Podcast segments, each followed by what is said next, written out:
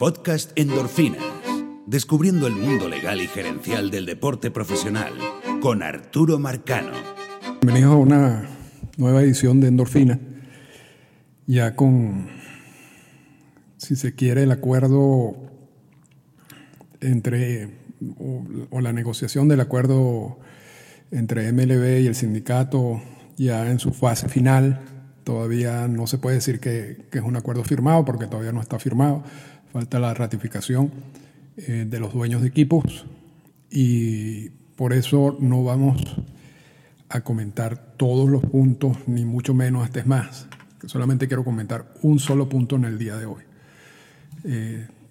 De esos que se filtraron en el día de ayer y que ya yo he confirmado también por otras vías. Y solamente es un solo punto porque lo considero muy importante y además nos da una ventana de lo que puede pasar en el futuro y también nos resume un poco lo que ha venido pasando en estas negociaciones recientes en los últimos años entre el sindicato y MLB. El punto que voy a conversar se trata del escenario en que no exista temporada. O sea, el escenario en que se cancele la temporada del 2020. Y habíamos comentado en los episodios pasados que el sindicato tenía como, si se quiere, punto de honor, que en caso de no haber temporada, se le compute, se le asigne, se le calcule el año de servicio a los jugadores. Porque eso permitiría que se continúe la progresión que existe, el avance que tiene cada uno de los jugadores en relación a los años de servicio y a las consecuencias económicas que eso en teoría tiene. Por ejemplo, Mookie Betts le faltó un año de servicio para declararse agente libre. Marcus Stroman también. Hay otros casos de jugadores que ese año de servicio adicional lo van a llevar a los arbitrajes salariales. Todo eso, la discusión de días y años de servicio aquí en el podcast tiene desde el primer momento. O sea, yo creo que el primer podcast se habló de los días y los años de servicio y dije, eso es un concepto básico y clave en todos los análisis que vamos a hacer, y eso fue hace como 4 años. O sea, no quiero repetir eso, pero sí trae, o sea, el que te den un año de servicio tiene consecuencias económicas, sí lo tiene, ¿no? Ahora, es importante también analizar que esas consecuencias económicas hoy en día quizás no tienen el mismo peso que tenía eso hace 20, 30 años. Entonces, eso también hay que tenerlo bien claro, porque uno muchas veces, y en esos análisis uno lee las noticias de Rosenthal y Stark, y ahí hay unos párrafos, y uno ve los párrafos y dice, esto tiene sentido, pero no necesariamente son así. O sea, no necesariamente lo que escriben estos analistas hay que tomarlo 100% como la verdad y hay que dudar de muchas cosas de lo que escriben. O hay que ir un poco más allá. Y eso es precisamente uno de los objetivos también del podcast. Entonces, uno de los puntos, o el punto de honor principal del sindicato, era qué pasa si cuando no hay temporada con ese año de servicio. Y ellos quieren o querían que se le diera el año de servicio. Y ese año de servicio va a ser básicamente un espejo del mismo tiempo de servicio que tuvieron en el 2019. O sea, van a duplicar, van a decir, si tú cumpliste el año de servicio en el 2019, porque tuviste los 172 días de servicio necesarios para que se dé el año de servicio, entonces en el 2020, si no hay temporada, también te lo vamos a dar. Si tú en el 2019 tuviste 90 días de servicio, te vamos a dar 90 días de servicio en el 2020. Eso es básicamente el concepto. Ahora, esto también hay que esperar cuando se publique en detalles todo el acuerdo para ir analizando y revisando cada uno de estos puntos. Pero en teoría, por todo lo que han publicado y las consultas que yo he hecho, eso es así. ¿Okay? Y este acuerdo es como un mini convenio laboral, lo que pasó en estos días. Y no solamente es un mini convenio laboral, y nos da a todos la oportunidad de apreciar lo que es un convenio laboral. O sea, estamos en una situación no programada, no planificada, donde se van a tomar una cantidad de decisiones que van a afectar la relación contractual con los jugadores, de los equipos con los jugadores, por lo tanto necesitan la negociación con el sindicato. Se plantean puntos, cada parte trata de llenar los puntos importantes de su agenda y luego se llega a un acuerdo donde también las partes tienen que ceder.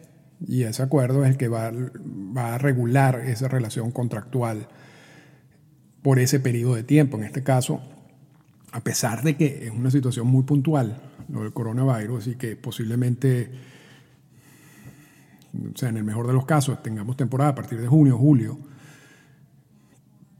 pareciera, y es un tema que no vamos a tocar hoy, pareciera no, es casi una certeza, que este acuerdo puntual, temporal, va a afectar situaciones del convenio laboral o van más allá del 2021, que es donde vence el convenio laboral. Y no solamente eso, también ya da a entender de manera muy clara que el sindicato no va a seguir defendiendo intereses de personas que no están agremiadas. Y en eso incluyo los jugadores del NCAA, los que forman parte del draft de la regla 4, y los jugadores internacionales. O sea, eso es algo que sobre todo el jugador internacional, el sindicato ha mostrado cierta protección en los últimos dos convenios laborales, incluso en el último convenio laboral, de una manera bastante agresiva, la manera como protegieron a las firmas internacionales. Con esta firma de este acuerdo, se ve claramente de que las prioridades están cambiando y que no hay que contar con ese apoyo porque se están centrando, y debido a todas las críticas que han tenido el sindicato y todo eso, en la protección de sus agremiados, ¿no? Y ni los jugadores internacionales, ni los jugadores que están en el college, ni en el high school son agremiados del sindicato, ¿okay? Pero bueno, volviendo al punto, ellos quieren que se le asigne ese año de servicio en caso de no haber temporada. Estamos siendo hoy muy específicos. MLB dice, está bien, te voy a dar el año de servicio en ese caso. Y de que no juguemos un solo partido en el 2020. Pero básicamente eso implica también que los contratos que estaban negociados para el 2020, yo no los voy a pagar. O sea, yo te estoy dando el año de servicio de no haber juego, pero yo no voy a pagar los contratos negociados para el 2020. Es decir, por poner un ejemplo, Miguel Cabrera, los Tigres tienen que pagarle más de $30 millones en el 2020. No le van a pagar eso, ni a él ni a ninguno de los otros que tienen los contratos garantizados, que es más que vamos a enfocarnos también en los contratos garantizados. A cambio, yo repito, yo voy a darte el año de servicio, no voy a pagar los contratos. A cambio te voy a dar $170 millones que va a cubrir los dos próximos meses, que son fundamentales para tomar la decisión si vamos o no con la temporada. Esos $170 millones los vas a dividir entre tus agremiados, entre todos los que conforman el roster de 40, y lo vas a distribuir según tablas, ¿no? Los que tienen contratos garantizados van a recibir más dinero, y los que tienen los contratos llamados splits seguramente van a recibir menos dinero. Ya sabemos por varias consultas que he hecho, que en esa división de esos $170 millones entre todos los agremiados, entre todos los jugadores que están en roster de 40, al lote de contratos garantizados le va a corresponder algo así como $300,000. ¿Ok? Eso va a cubrir, si se quiere, los meses hasta que se tome ya la decisión de si va a haber o no va a haber temporada, porque esto tampoco puede, ellos no pueden esperar hasta agosto para decidir eso. O sea, ya llega un momento donde ya tú dices, no puede haber temporada, porque no vamos a tener ni siquiera una cantidad mínima de juegos requeridos para que se dé la temporada, independientemente de cómo te pongas de creativo. Pero vamos a suponer que en 2 meses se decide que no va a haber temporada. ¿Ok? Si decide que va a haber temporada, y entonces ahí pasamos al otro escenario, que es el escenario de los contratos prorrateados, pero eso no lo vamos a hablar hoy. Sino que en 2 meses se decide que no hay temporada. En ese caso, los jugadores se van a quedar con ese dinero que se les dio, los $170 millones, y ya. Ese es el compromiso de pago de acuerdo a las notas publicadas hasta ahora. ¿Ok? Es importante también revisar el acuerdo final para confirmar que eso es así o se agregaron otros elementos allí. Pero de acuerdo a lo que está circulando hasta ahora, y lo están circulando varios analistas y periodistas a quien respeto y que yo sé que están reflejando lo que está sucediendo, eso es el escenario. Entonces, son los $170 millones que van a cubrir los sueldos hasta el momento en que se va a decidir si hay o no temporada, y si no hay temporada ya se acabó los pagos de MLB en cuestiones salariales a los jugadores. En otras palabras, el sindicato cambió obligaciones contractuales por más de $4,000 millones por 2 cosas. Y después vamos a ver también por qué lo hace.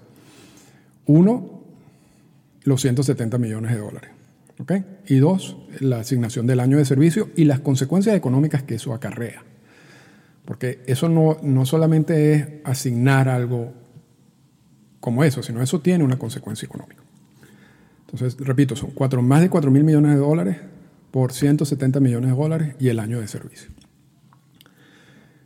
El punto que están resaltando y por lo cual se está justificando la decisión del sindicato es que Manfred, debido a algo que está incluido en todos los contratos, dice que en caso de la declaración de una emergencia nacional, él tiene la posibilidad de negarse a pagar los contratos. ¿Ok? Eso es verdad. Ahora, lo dijimos aquí ya varias veces, eso no es tan fácil. O sea, quien esté repitiendo eso como loro, de que ellos tienen esa cláusula y que por lo tanto tenían la posibilidad de pagar cero, eso es cierto. Pero si eso fuera 100% así, yo les aseguro que MLB no hubiera dado ni siquiera $1.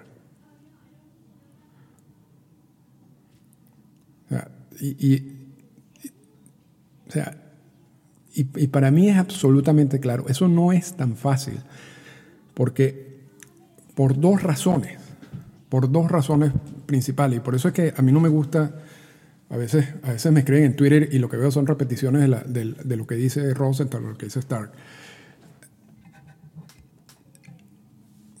La primera razón por la cual Manfred ni MLB hubieran hecho eso es que y lo hemos comentado aquí varias veces, es que te vas, o sea, si hay un sindicato debilitado, o sea, para MLB es importante que el sindicato esté débil, ¿ok? Y que haya falta de liderazgo de Tony Clark, que haya división interna, todo eso es importante para MLB porque estamos a vísperas de una negociación importante del convenio laboral que va a regir la economía de MLB en los próximos 5 años o 6 años, ¿ok? A partir después del 2021. Ya el sindicato está débil, ¿okay? Ya hay muchas grietas allí, ¿okay? Y hay mucha crítica al liderazgo de Tony Clark. Si hay algo que no va a hacer Manfred que es un experto en esto, es lanzarse a todos los jugadores en contra, diciéndoles, epa, yo tengo esta posibilidad, no te voy a pagar. Eso no hubiera sucedido en ningún escenario. Lo diga Rosenthal, lo diga Stark, lo diga quien sea. O sea, eso no hubiera pasado. Lo más lógico es que llegar a un acuerdo donde, como se llegó en este caso, lo que pasa es que se llegó muy... Yo creo que fue muy beneficioso para MLB, pero esa era la manera de resolver ese problema. ¿Ok? Nunca se iba a resolver diciéndole no te voy a pagar. Nunca. O sea, aunque lo digan en negociaciones, aunque lo pongan sobre la mesa, eso no iba a pasar. Porque hubieras creado la solidaridad que no existe en el sindicato en estos momentos. Después, hay un segundo punto. Ese es un punto estratégico. Pero hay un segundo punto legal. Si Manfred alega o usa esa cláusula para decir yo no te voy a pagar, lo más seguro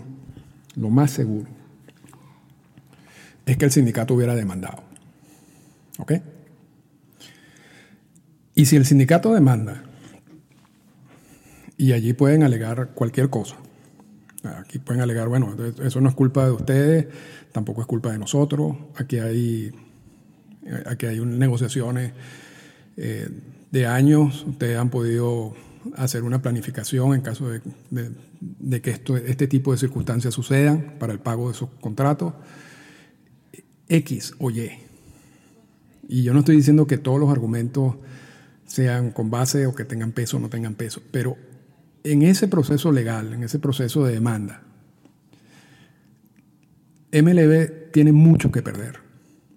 Mucho que perder. Y históricamente, muchos de las demandas que han tenido como centro los contratos garantizados, las decisiones generalmente favorecen a los jugadores y a la naturaleza del contrato garantizado. Y MLB lo sabe. Y hemos visto casos extremos en ese sentido. Y uno de los casos extremos es el de Lamar Hoyt, a quien, como siendo parte de los Padres de San Diego, lo apresaron por estar distribuyendo y transportando drogas de México a Estados Unidos. El equipo alegó que eso violaba la cláusula moral del contrato garantizado. Se fue a un proceso y el árbitro en este caso decidió que no y que tienen que pagarle su contrato. Como ese tipo de casos, ha habido varios y siempre la naturaleza de los contratos garantizados se ha impuesto.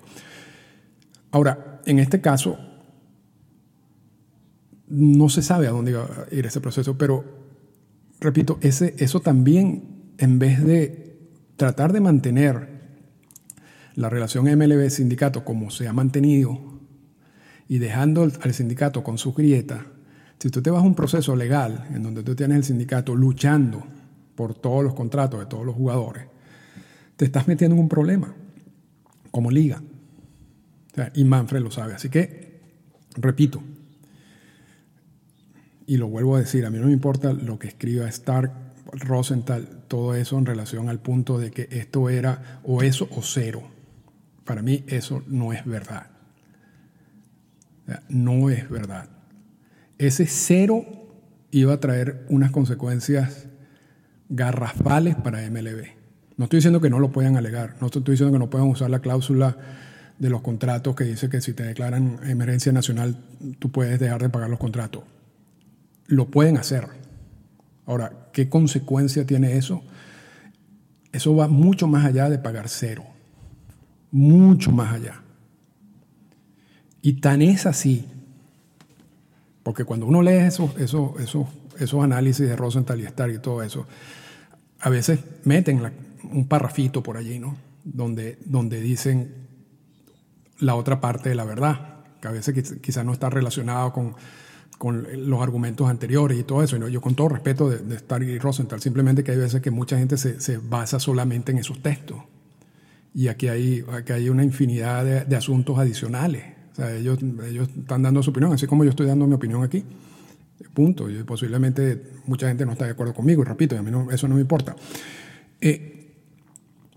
En casi todos esos análisis dice, bueno, el sindicato acordó aceptar estos $170 millones, que es un 4% de los salarios comprometidos para el 2020. O sea, $170 millones significa un 4% de los salarios para el 2020.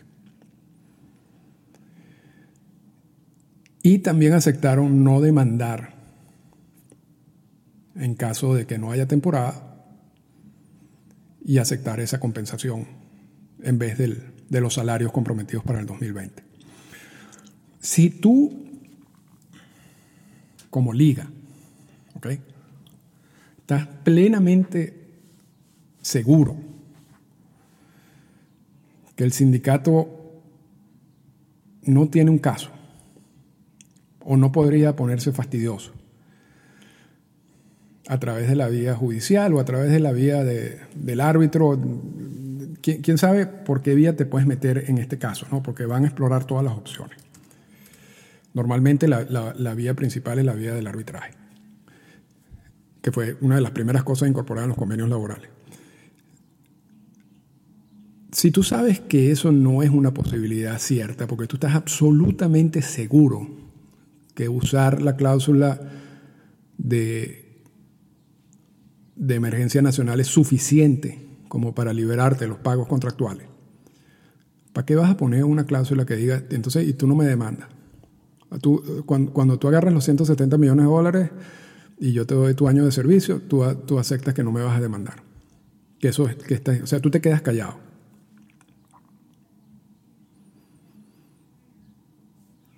No habría necesidad. O sea, si fuera tan fácil como o aceptas eso o es cero, porque yo tengo todo el derecho de darte cero, ¿para qué voy a incluir una cláusula de esa manera?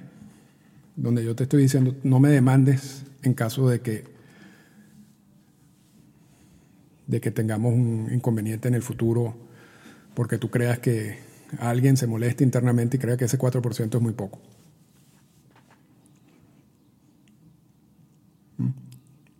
Entonces, yo lo que estoy, y ya con esto culminamos este punto muy específico en el día de hoy, que es qué pasa con los contratos y el año de servicio en el 2020 si no hay temporada. ¿Ok? Una de las alternativas que tenía el sindicato era decir, no me des el año de servicio en el 2020. No me lo des si no hay temporada. ¿Cuál era la consecuencia de eso? Que los contratos, eso era tiempo muerto. Entonces, todos los contratos, sobre todo los garantizados que tenían los equipos con los jugadores, tenían que agregarle un año adicional a partir de 2021. O sea, si el contrato de Miguel Cabrera vencía, vamos a poner, yo no lo tengo ahorita a la mano, en el 2025, ahora va a vencer en el 2026. Y lo que él le correspondaba ganar en el 2020 lo va a ganar en el 2021 y todo se va a mover un año. ¿Ok? Porque nadie va a recibir un día de servicio. Es decir, los contratos quedaron igualitos en el 2019 y saltaron al 2021. ¿Ok? Eso en caso de que no le hubieran dado el año de servicio, en caso de no haber temporada. Simplemente borras el 2020, agregas un año adicional en todos los contratos y comienzan los pagos a partir del 2021. El efecto económico para MLB en el 2020 hubiera sido el mismo. No iba a pagar, o seguramente iban a pagar un fondo parecido a lo que hicieron ahorita. Pero no iba a generar... Claro, todo esto es igualmente negociado. Porque, repito, si esto no se negocia, esto va a la vía judicial y ahí nadie sabe lo que puede pasar. Pero el efecto en sí es ese, hubiera sido ese. O sea, el sindicato protege los contratos ya garantizados. Simplemente que le agregan un año adicional a esos contratos.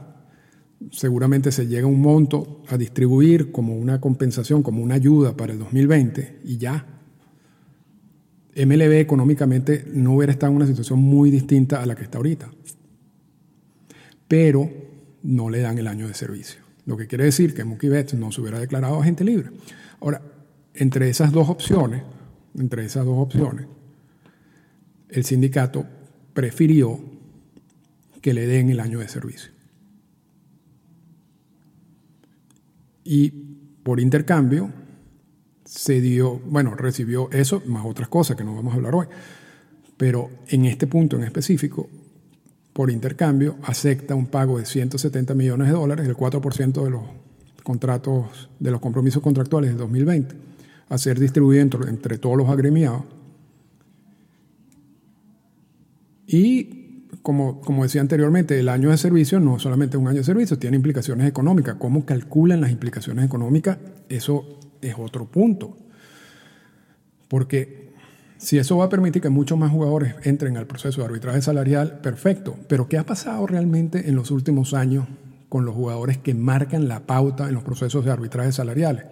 Han firmado extensiones, estando bajo control. Entonces, ¿cuántos jugadores importantes van a cambiar el sistema porque van a elevar los sueldos a través de las decisiones en todos estos procesos de arbitraje salarial? Van a cambiar, van a generar un impacto económico considerable en los próximos 3, 4 años. No son muchos. Eso era una verdad hace 10, 15 años. Ahorita no son muchos. La gran mayoría de esos jugadores importantes ya están amarrados a través de convenios de extensión que borran su participación en los arbitrajes salariales. Y eso lo hemos dicho también. Eso ha sido una falla, si se quiere, también del sindicato.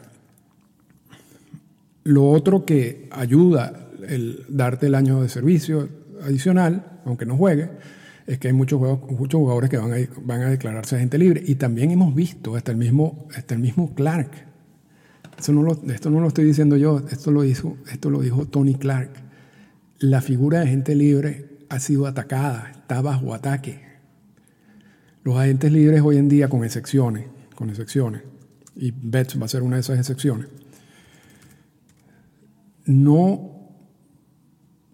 en términos generales, no están generando lo mismo que generaban hace 10, 15 años.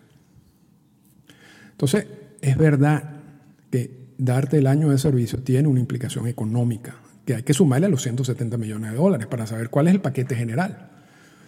Ahora, esa implicación económica no es la misma hoy en día que lo que era antes. Entonces, funcionó bien para el sindicato, lograron su objetivo. O sea, lograron el objetivo de que en el caso supuesto de que no haya temporada, los jugadores van a recibir el año de servicio. Ese era uno de sus puntos clave en la mesa de negociación. Eso era algo que los jugadores estaban empujando porque se diera. Eso lo lograron. Ahora, ¿fue buen negocio? Yo no sé. Pero a mí me genera muchas dudas. Nos hablamos mañana o en la semana que viene.